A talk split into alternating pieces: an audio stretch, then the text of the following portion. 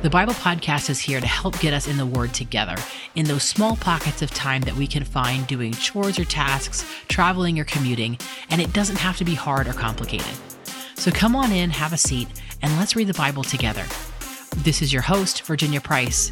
Welcome to the Bible Podcast.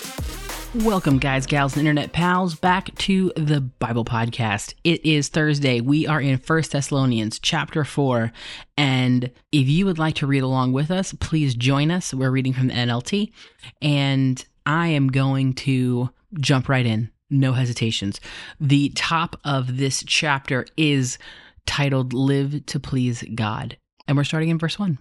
Finally, dear brothers and sisters, we urge you in the name of the Lord Jesus to live in a way that pleases God as we have taught you. You live this way already, and we encourage you to do so even more. For you remember what we taught you by the authority of Lord Jesus. God's will is for you to be holy, so stay away from all sexual sin. Then each of you will control his own body and live in holiness and honor, not in lustful passion like the pagans who do not know God and his ways. Never harm or cheat a fellow believer in this matter by violating his wife, for the Lord avenges all such sin, as we have solemnly warned you before. God has called us to live holy lives, not impure lives. Therefore, anyone who refuses to live by these rules is not disobeying human teaching, but is rejecting God, who gives his Holy Spirit to you. But we don't need to write to you about the importance of loving each other, for God himself has taught you to love one another. Indeed, you already show your love for all believers throughout Macedonia. Even so, dear brothers and sisters, we urge you to love them even more. Make it your goal to live a quiet life, minding your own business and working with your hands, just as we instructed you before. Then people who are not believers will respect the way you live, and you will not need to depend on others. The hope of the resurrection, verse 13. And now, dear brothers and sisters, we want you to know what will happen to the believers who have died, so you will not grieve like people who have no hope. For since we believe that Jesus died and was raised to life again, we also believe that when Jesus returns, God will bring back with him the believers who have died. We tell you this directly from the Lord. We who are still living when the Lord returns will not meet him ahead of those who have died.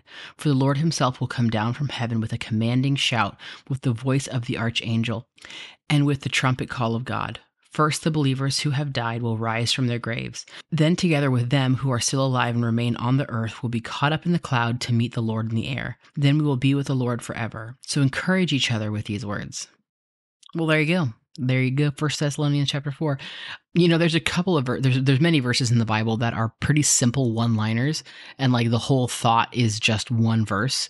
And I most of them are like, you know, like Jesus wept, the shortest verse in the Bible, right?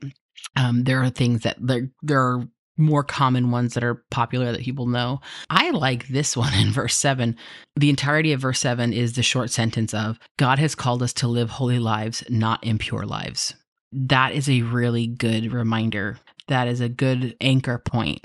There's a lot of things going on that is so easy to pull away, so easy to live impure lives. Clearly, because even back then, there's always the devil in some way, shape, or form trying to pull us into impurity, because God needs us to be pure and holy and righteous to dwell in us and be with us.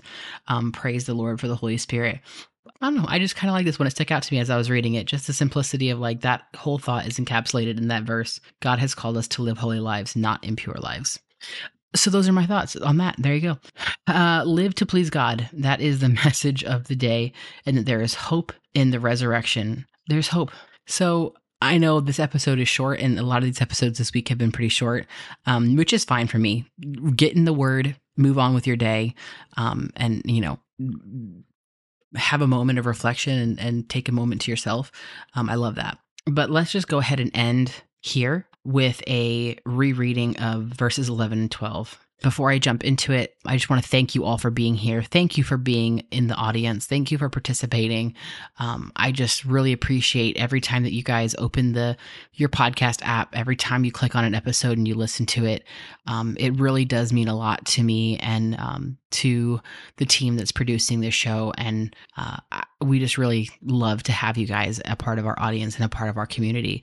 You know, I hope that one day we can all hang out together. But anyway, I just wanted to say thank you. Thank you. Thank you. Okay, let's end it here. Make your goal to live a quiet life, minding your own business, working with your hands, just as we instructed you before. Then people who are not believers will respect the way you live, and you will not need to depend on others. So whoever that is for, that's for you. Have a great day, and I will see you guys tomorrow as we wrap up 1 Thessalonians. Until next time, see you later. Thank you for joining me today. I'm so glad to have you in our audience, and I hope you come over to our Instagram and join our community there at _the Bible podcast. Our podcast is a ministry production of The Sevenfold.